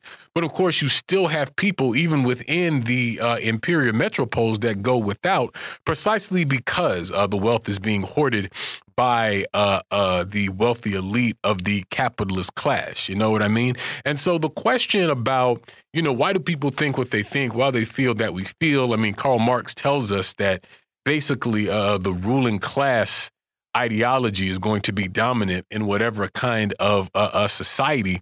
And so, as ever, the whole sort of uh, political education and real militant struggle piece, I think, are still a core aspect of this, just like as we saw in the different national liberation struggles and, and slave rebellions that we've seen against uh, British imperialism and, and other empires as well, you know? Yeah, this this, propagation of of um, of, of dominance, of superiority. Uh, this sort of almost, I, I, was thinking the other day, this sort of Tarzan complex of which I'm almost 76 years of age, and I, like many and uh, most in my generation, was socialized around a black, dark, uh, savage Africa uh, with this blonde, uh, blue-eyed, uh, half-clad white man swinging through the jungle over, over dominating uh, these various uh, cultural populations in, in Africa. And it just shows you the power of education and, and the importance of the educational arena in terms of formal educational systems, uh, as well as, as more overt political education, the importance of that to bringing people to use their common sense and to recognize that identity politics has a democratic thrust at one level because of dehumanization attempts, as colonization did against indigenous people, against uh, African peoples, uh, the dehumanization of women as a gender, irrespective of, of what uh, their uh, racial or or ethnic uh, back or cultural background may have been, that basically there is a democratic thrust against a, a, a, a male dominance and a Eurocentric dominance. Now, it's the Eurocentric dominance that I just want to address very briefly because now we have uh, a head of the U.S. military, uh, a black woman uh, head of the, the, U.S. representation in the United Nations, a black woman who's vice president of the United States, who are upholding a kind of liberal, um, uh, supreme, Eurocentric domination. They're again not talking about Haiti or the black people in Colombia or the fact that the upcoming election in, in Brazil, I think it's October 4th, uh, where 54% of the population is self identified officially in the census as black and mixed race. Uh, they're not talking about that. They are really spreading this, this Eurocentric uh, uh, uh, uh supremacy, this Eurocentric doctrine. And they're not alienated from some essential notion of being woman or being gay or some essential notion of being black or, or, or some straight line lineage coming out of a colonial background. And so we have to take them on and challenge them and defeat them at the polls as stewards of governance because they too have now become uh, and have for many, many decades have been in the becoming active leadership uh, in this extension of colonialism into the modern neoliberal capitalist era. So we have to be careful about over categorization of black and white, colonial and anti-colonial. Those are all important factors. But how do they manifest at the moment? And uh, this whole notion of a cabinet that looks like America, well, now we see in Great Britain a, a cabinet uh, that reflects colonialism in terms just of the physical appearance or the gender identity of individuals. And so we have to bring people to use their common sense as well as more formal political ed- education to analyze this and to take a position against the inhumanity that the system of monarchy uh, uh, reflects, that the Commonwealth reflects, that the role of the Brits and the new multipolarity in the attacks against China, again against people of color, uh, as as we live in uh, this part of the of the of the 21st century. Yeah, absolutely. Absolutely. I mean, in, in, a way, to me, it really feels like an exciting time to sort of see a lot of the different um, democratic projects taking place uh, in Latin America and indeed around the world. We're talking about different social movements, whether we're talking about like uh, the movement of the landless people in Brazil, the MST, all these sorts of things that I think show just honestly just like the real promise of humanity and you know honestly like the things that humanity is actually capable of and the kind of work that people can uh, uh, actually do. Now we don't. Uh, it's not something that we hear a lot about unless we we go and seek it out. But that to me is what really shows the promise of what humankind um, is really capable of. And I think also shows that people are more than uh, capable of running society. I mean, you know, certainly their uh, work, their labor, the sweat of their bride, the, we- the wealth that they produce is what makes the world run. And therefore, they should run the world, in my humble opinion. And that's a pretty sort of basic position. It's a sort of simple conclusion to come to in my mind.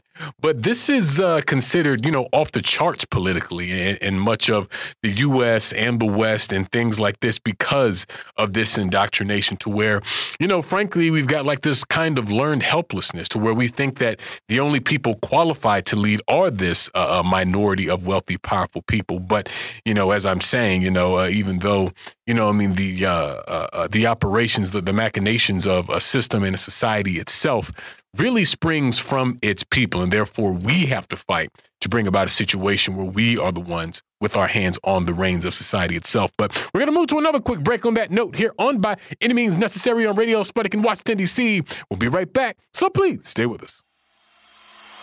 By any means necessary.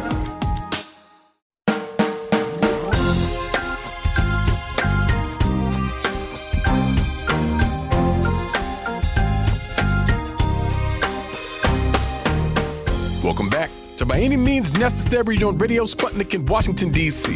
I'm your host, Sean Blackmon, here with Jacquie Luqman. And as always, we are your guide for connecting the political, social, and economic movements shaping the world around us. My dear friends, phone lines are still open 202 521 1320. That's 2 02-521-1320. I am here. Mr. James Early is here as we continue. And uh, Mr. Early, I believe the last time that we had you on the show, we were talking about how um, Venezuela and Colombia were, you know, sending, I believe, uh, ambassadors to each other's countries, reopening um, embassies and things like that. It's being reported now that Colombia and Venezuela are announcing the reopening of their border. And it just just appears that uh, the relationship between these two countries, of course, Venezuela under the leadership of Nicolas Maduro and Colombia under the recently elected administration of Gustavo uh, uh Petro and Francia Marquez.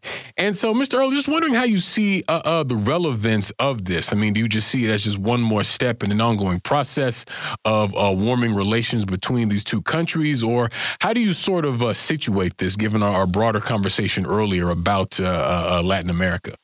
Well, I, I, I, think the, the basic framework that I would urge people to consider uh, is within the community of Latin American and Caribbean nations, CELAC, uh, which uh, officially and for many years now has proclaimed itself as a zone of peace and a, zone of respectful engagement about mutual interest, interests and uh, following the established uh, legal protocols of how to handle their differences there are and will continue to, to be uh, certain ideological and political differences uh, between the governance direction of Colombia and the governance direction of Venezuela. But they are mature enough to understand that there are some mutual interests in which they should negotiate these other elements. They should not let the the the limitations uh, be the predominant context in which they handle their relationships.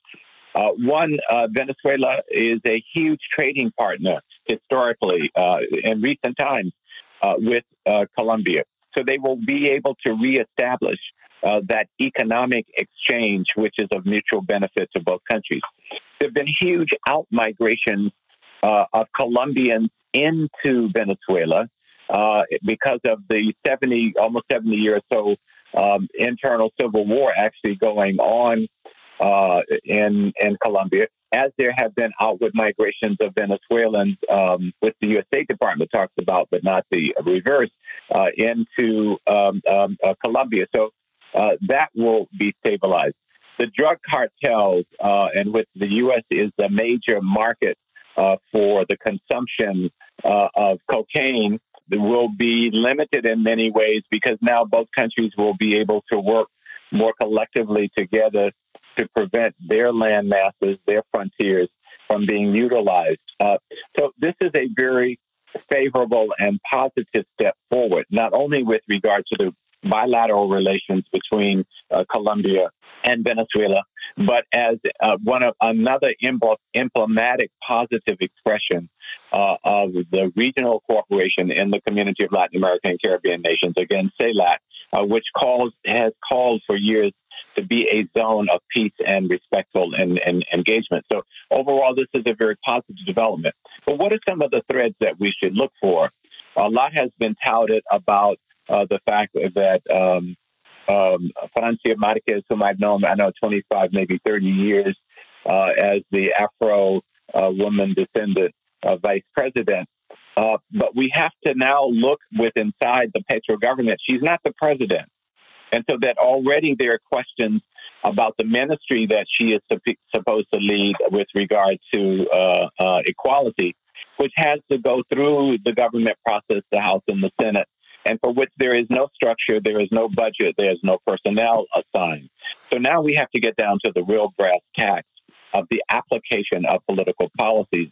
Uh, the question of Afro descendants is central in Colombia, as Colombia represents perhaps the most diverse uh, Afro descendant communities in our hemisphere, uh, with groups that are called palenqueros, which is, is a language group, um, uh, um, uh, raizales, uh, which is a, another ethnic dimension, as well as Afro Colombians in general. The policy implications are that some of these groups have historical and legal collective land rights, as let's say contrasted with an individual Afro Colombian living in Bogota or some other place that owns a house or that rents an apartment. And so, uh, what goes on uh, within Colombia and its uh, rapprochement uh, with Venezuela is important because the Barlovento region, uh, which is a concentrated region of Afro Colombians, which has historically, since the 90s, uh, supported uh, and they're voting the Bolivarian Revolution, there are also implications they are given the the attention that has been given to the black vice president woman of Colombia. So this is another implication that liberals and progressives uh, and radical transformers in the United States, in solidarity with Latin American self determination, need to be brought out because it is oh so easy with leftist Euro American dominated governments, including in many instances socialist governments, to talk about class and to obscure the fact, the empirical data of the racialized and genderized and indigenized dimensions, the sociology of working class people, and to sort of set these quote unquote minority uh, special attention as a kind of vertical category, but not see them as a transversal foundational element of the question of democracy, as I've alluded to, would be the case in Brazil, with uh, 54% of the population self identifying as black uh, and mixed race.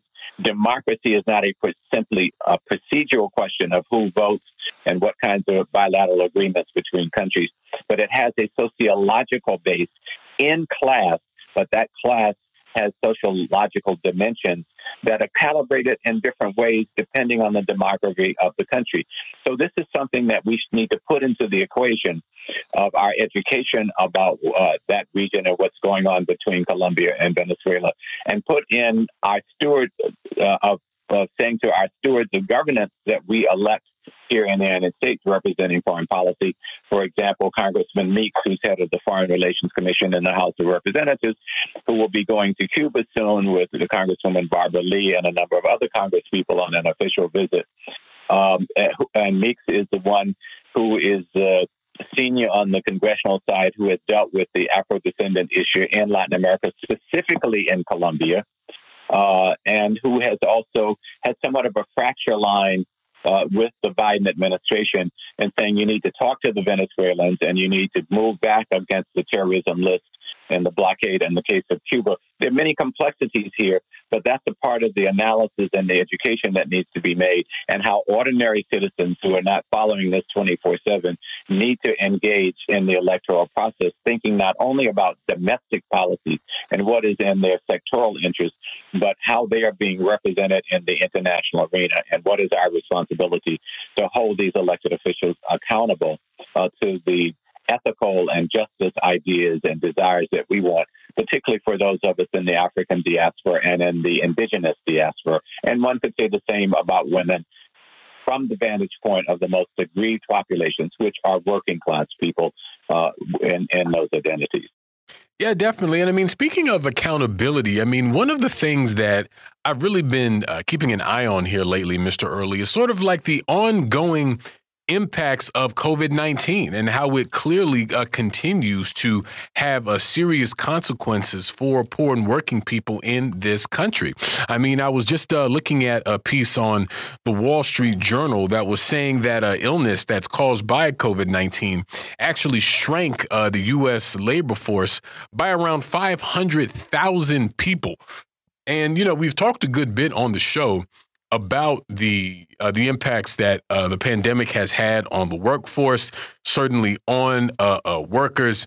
Uh, I remember recently we were talking about how you know long COVID it has sort of a protracted um, impact on the plight of workers and things like that. And when you consider that the early the earliest period of this pandemic um, was handled in the U.S. by you know, first uh, a Republican president and then a second one, uh, both of them for whatever differences they may have, but both of them uh, very obviously um, more interested in the in what would benefit capital more so than actual public health. And you know, there's a lot of things that I think were exposed about this system under the uh, coronavirus pandemic. But I feel like it just goes to show, uh, Mr. Early, about how you know, human interest in what actually concerns humanity are not a concern under uh, the capitalist system. You know, despite what we're told that it's you know somehow the most humane system and uh, the uh,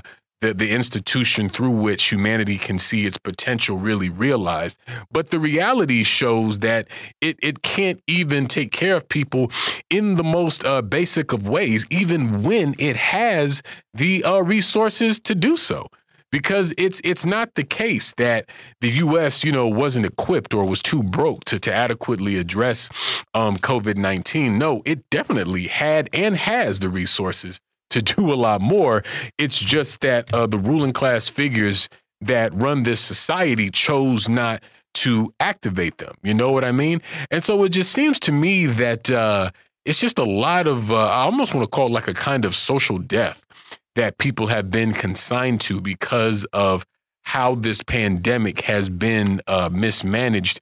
And, uh, and I don't even know if it's accurate to say that it's been mismanaged, or if I should say that it's been managed properly under the um, dictates of capitalism. You know what I mean?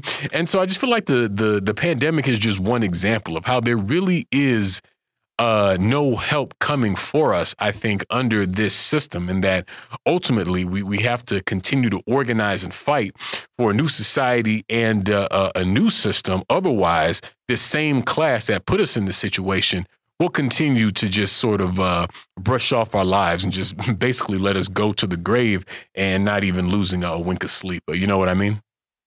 I, I do, and, and indeed, and they will continue to use us as a basic staple, as a basic uh, commodity uh, in their rationales for who should be governed. So, uh, in the case of Joe Biden, who likes to talk about the working class, well, look at his cabinet and show me where the working class is uh, at the center of decision making.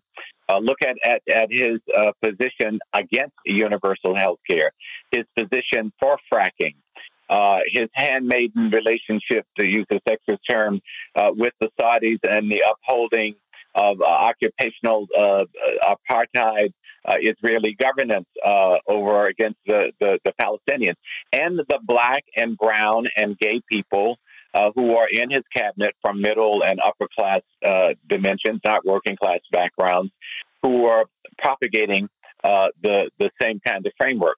The pandemic has revealed, one might say, the DNA and the racialized gender class formation vis a vis capital and the founding uh, of this country. Uh, but it has also awakened a consciousness among working people and all of its demographic expressions, as Black Lives Matter showed in the in the murder of, of George Floyd, or as the fight back for women to recontrol their very being, their their their their their personhood, their their womanhood, uh, that we're seeing the racialized dimensions of this. And we're also seeing the fact that these racialized, genderized, working class demographics are the ones that make the country literally run.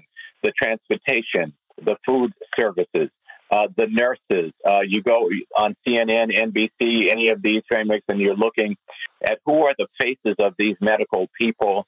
They are immigrant communities, one, two generations back. They're Nigerian. Uh, they're Pakistani. They're pa- Pakistanis. They're they're they're from India. They're citizens of the United States of America, uh, having coming from immigrant uh, in many instances working class backgrounds as well as Black Americans. Not so many indigenous Native Americans in what we call the United States of America today, but we're seeing more of that as, as, as, as well. So the contradictions are becoming clearer and clearer. The unionization movement, uh, led by many working class black uh, people and brown people. Uh, the Domestic Workers Union is meeting here in Washington with its national congress run by Ai-jen Poo. Uh, Poo. Um, uh, Alicia Garza, I don't know if she's still working uh, for the Domestic Workers Union, who is one of the three founders of Black Lives Matter. So that while uh, the contradictions are intensifying, they're intensifying because of the consciousness among these oppressed demographics, particularly from working class sectors, who are now in motion. And that is where we have to start uh, and ground ourselves as we look at the dire circumstances that we face. But we face that from the accumulated struggle and the basis that we have gained uh, to strengthen ourselves, one in resistance to what they're trying to take back, but simultaneously in what we're trying to take forward. And so that the November elections are one of the additional battle line front uh, that should be a reflection of consistent organizing of these demographics among working people, not just waiting for elections, but these elections cannot be dismissed. Because what we are seeing, uh, Joe Biden called for it, and I've said this many times on this program, and running against Donald Trump, he called for a return to normal order. And of course, normal order was the so called traditional Republican Party and the traditional uh, uh, po- political elites in the Democratic Party who would vie for stewardship of governance and exclude everybody else, like Democratic Socialists, are these four right wing, dangerous uh, people, uh, the, the Trumpists who have taken over. When we look at mass media now, MSNBC, NBC, et cetera, what are we seeing? We're seeing the traditional Republican uh, uh, pundits uh, who were in the Republican White Houses now uh, on the screens of these so called liberal uh, media. And we're seeing the Cheneys and the like build an alliance with the standard elites of the Democratic Party, the centrists in the Democratic Party.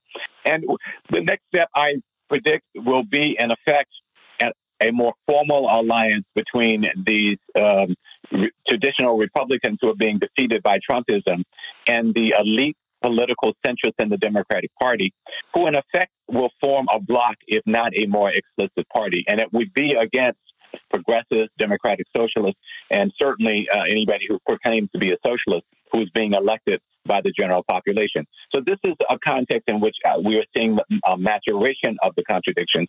And while things are very, very dire, I think we have to start with where is our strength. And our strength is that we are forcing these contradictions and we're forcing ourselves more into governance to really guarantee basic needs, universal health care, is a major battle that we have to take up with these Democrats and not just let the discussion of Trumpism or what goes on in the international arena with NATO obscure and divert us away from that.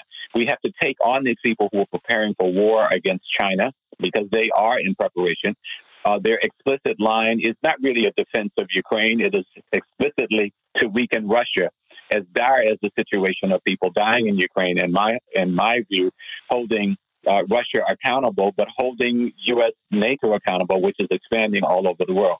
So this is a context, despite how bad it is, uh, I think there are some solid uh, developments, and we see a lot of that in Latin America that we can stand on proudly and build on critically. Yeah, I tend to agree. Tend to agree that there's definitely a lot there to learn. Also, thinking about you know what you were noting about how you know we're often uh, basically indoctrinated to think that we should sit around and wait for elections. It's just interesting that we're, we're sort of inclined toward this reactive kind of politics instead of proactive. And I mean, there's nothing wrong with voting, but it, it's a it's a trick bag to suggest that people have to sit around and wait to vote to actually be involved politically. But we thank you so much, Mr. Early, for joining us today. And we're going to leave it there for today here on By Any Means Necessary on Radio Sputnik in Washington, D.C. We'll be back tomorrow with all new episodes. Always, we'll see you next time. Peace by any means necessary.